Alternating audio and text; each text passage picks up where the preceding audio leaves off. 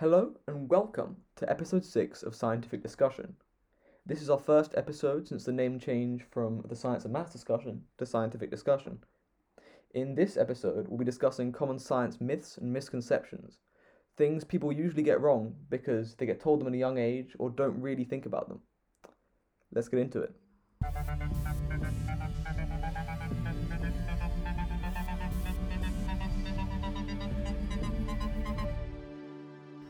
Okay, so my first one's it's not really much of a mis- misconception, but it's just kind of well, it's never really taught in in depth in the GCSE course in physics, but kind of in detail what the definitions of current, voltage, and charge are. So essentially, you know that current is the flow of charge around uh, a circuit, with charge being a source of force between objects acts which acts at large distances, like gravity, with there being two types, positive and negative. So you take charge in in a circuit to be just electrons flowing flowing through the wire, passing, uh, like powering the components, and so current is the number of charges, which we take as electrons, passing through an arbitrary boundary per unit time, thus uh, Q equals IT, and if if current is moving against the flow of electrons, uh, you ascribe a positive sign to the value, since a positive charge would move counter to negative, since that's just how they're, they're opposites. And in terms of voltage, for a charged particle, for example, as such an electron, it's the change in potential energy as so as an electron travels through the elements of a circuit, it gives out some of its potential energy, and as such it decreases. Uh, just as a ball ra- rolling down a hill loses potential energy, and thus can be expressed as voltage equals change change in energy over over charge. Yeah, yeah, that's essentially it. Oh, cool. Yeah, no, that's that, that that's good. That makes sense. Um, my my first one is why the sky is blue. I feel like a lot of young kids get taught, like very young kids, get taught that the sky is blue because it's a reflection of the sea. Um, I, I got taught that, and it's surprising. it's surprising how long you can go without questioning this, like without really thinking about this, because most of these misconceptions and myths is small th- things you get taught when you're young, or you don't really get taught, and you never really question your dumb understanding of them. So um, the the sky isn't blue because it's a reflection of the sea. The real reason why the sky is blue is due to the Tyndall effect, which is also referred to as Rayleigh scattering. Um, the Tyndall effect describes how in fluids, in which uh, our atmosphere as an example, blue light is scattered more strongly than other wavelengths of light, like red or yellow light. Precisely, the effect describes how when light passes through a clear fluid holding small, small particles in suspension, the shorter blue wavelengths are scattered more strongly than the longer wavelengths. Uh, the Tyndall effect was discovered in 1859 by John Tyndall. Uh, it can be very easily demonstrated using a glass or preferably a tank of liquid uh, water with a small amount of soap mixed in. If white light is shone through this tank, uh, the beam of light seen from the side is blue, whereas uh, if the beam of light is seen from the end of the tank, it will appear red, as all the blue parts of the light have been scattered away.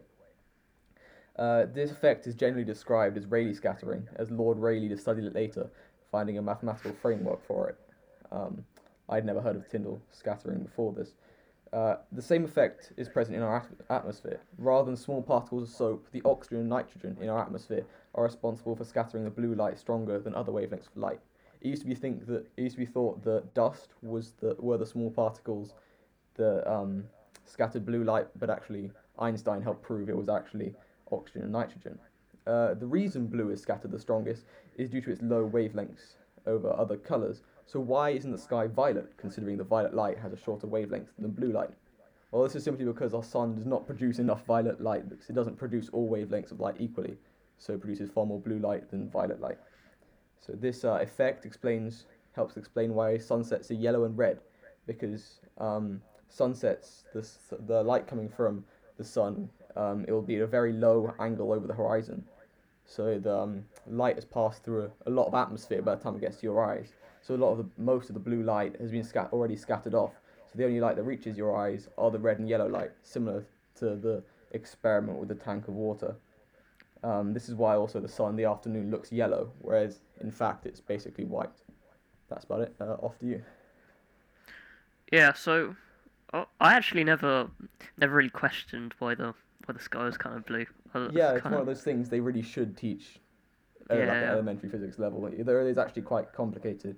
Um, it's it's useful to simulate in a lot of game designs. You have to, the way the sky looks is very useful, and you have to actually it looks unnatural if it's anything else but this sort of blue with fading towards white and orange at the horizons. Yeah. yeah so, so first, I'll, I'll give you a bit of a small one, which is neither tinfoil nor tin cans use tin anymore. They they're both made typically made of aluminium now. It's just a bit of false advertising, you know. But Oh, that's cool. uh, and slightly bigger one. So essentially, you uh, on you've seen it probably seen it in any number of sci-fi films, but on atmospheric re-entry, there's often a red kind of glow that appears around the uh, craft, or maybe it's a meteor. Uh, and it's often thought that this heating is caused by friction, in this case, friction of the craft with the molecules in the air. But this is actually not the case, uh, and it's instead caused by a phenomenon called adiabatic gas compression, which I'll Catchy. hence go into detail here. Uh, so essentially, this involves work being done on the air from the uh, force of the descent, which increases the pressure of the air and increases the internal energy of those air, air particles, and therefore the temperature rises. So, in the case of an, a craft re-entering re-entering the atmosphere, work is done due to the re- resultant force of gravity and thrust descending, and this compresses air on part of the cra- craft pointing prograde, as in in in the direction of their trajectory, and this then heats up that uh that part due to uh high pressure, which gen- generates hot, hot plasma and thus grows red hot, glows red hot. Yeah. Oh, that's that's cool. Yeah, I'll uh, move on to mine, which is about the human brain. And before I get right into it, I'll give a very quick uh, introduction. Um, the question is often asked: How come humans have achieved so much over other species? I mean, we have farming, complex languages, complex societies, economies, as well as engineering and science. Can't be down to our physical strength and attributes compared with other species that exist, um, or at least we know have existed on Earth. We're pretty weak, we're pretty slow, we're pretty small, but not so small that it's advantageous. So the, the common thought is it has to be to do with our intelligence and mental attributes rather than our physical ones that have led us to achieve so much. Um, this is the least the idea that most people have that our brains therefore must be the best, must be the biggest, must be the fastest, the most complex of any other species we know. Um, we tend to believe that human brains are massive and this is the cause of our success as a species. This is quite a misconception. Um, although there are some pretty cool facts out there, like that our brains are seven times larger than what we would expect on an organism of our size. Our brains aren't really actually that special. For example, some, some birds have higher brain size to body size ratios than us. Also, elephants have the largest brains of any land animals, which roughly the same number of neutrons, neurons, sorry, um, as humans.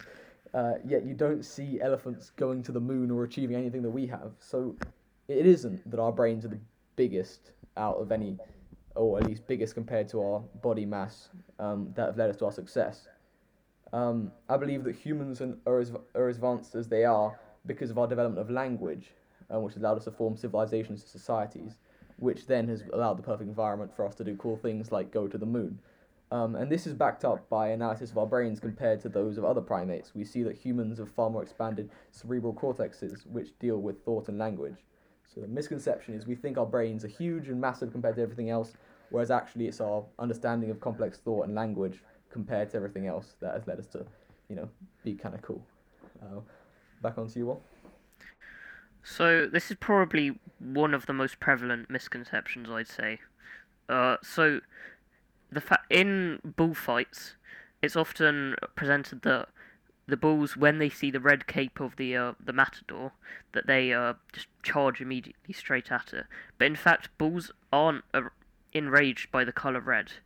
So when yeah, this is because they are actually dichromats, which is a word for basically how many colors they see, which is essentially that they have two types of color receptors, uh, green and blue color receptors, compared to us being trichromats, we have three color receptors, being red, green, and blue, and there, therefore, uh, bulls can only only see a mix of those two green and blue color receptors, and thus red doesn't fall in into that kind of spectrum, and uh, yeah, so they're just completely colorblind to the the red color, and uh, so yeah, it's actually the erratic movement of the uh, the cape that kind of enrages them, and also the just the uh, general uh, setting of the bu- bullfight. Yeah. So Oh, sure. Yeah. Uh, do you have any more in-depth examples, or we just move to quick ones? yeah, I've uh, just gone to quick quick fire Ones. I'll start us off with one that's really not that exciting. Um, it's quite attractive to think of the idea that whenever you send a text message, your phone emits some radio waves which go to a satellite somewhere, which are then relayed to another person's phone. This is mainly due to films and TV where we see some animations of satellites receiving lots of signals and things. This doesn't happen. I mean, it's only used in military satellite phones where encrypting the messages is absolutely key. Uh, our telephone signals just go to land-based cellular towers, which makes a lot of sense if you think about it, but y- you don't think about it. And honestly, most people have the idea goes to a satellite, which is doesn't make sense. Um, that was about it. Off to you, Will. So we all know the uh, common proverb is that, or not the proverb, but the kind of uh, saying of somebody being as blind as a bat. But bats actually aren't blind, though they do use echolocation to find prey. So all are ca- actually capable of sight, with megabat and fruit bat varieties not being able to echolocate and thus having excellent night vision. Cool. All right, I'll, I'll move on. Uh, diamonds are compressed coal. Close, but not true. Uh, coal is found of depths found at depths of up to two miles into the crust, whereas diamonds are carbon, which has been compressed at depths of up to ninety miles. So diamonds are compressed carbon, not compressed coal. Uh, diamonds are formed either in the Earth's mantle or in subduction zones, where very high pressures are achieved. Um, for scale, to understand how deep 90 miles is, the deepest hole ever made by humanity is only 7.6 miles deep. So how have we found diamonds if they're this deep? Uh, it's because diamonds are brought to the surface by deep-seated volcanic eruptions. Back to you, Will, like a news presenter. Uh, so this is quite quite an obscure one, but it's uh, basically there was a kind of a uh, a common commonly held ber- belief going around South Korea and to a lesser extent other parts of uh, East Asia in the mid 2000s that sleeping in a closed room with an electric fan running could cause death, and both hypothermia and asphyxiation were cited cited as potential causes. So this is uh, clearly clearly can't be due to the fan uh, a fan because uh, well one one potential one one thing believe that believers said in relation to this is that the uh, uh, breathing of the uh, person could unsettle the kind of balance of oxygen and CO2 in the uh, in the room where this there's so much like oxygen like an untha- unfathomably large amount in a room that it's basically impossible to happen that way.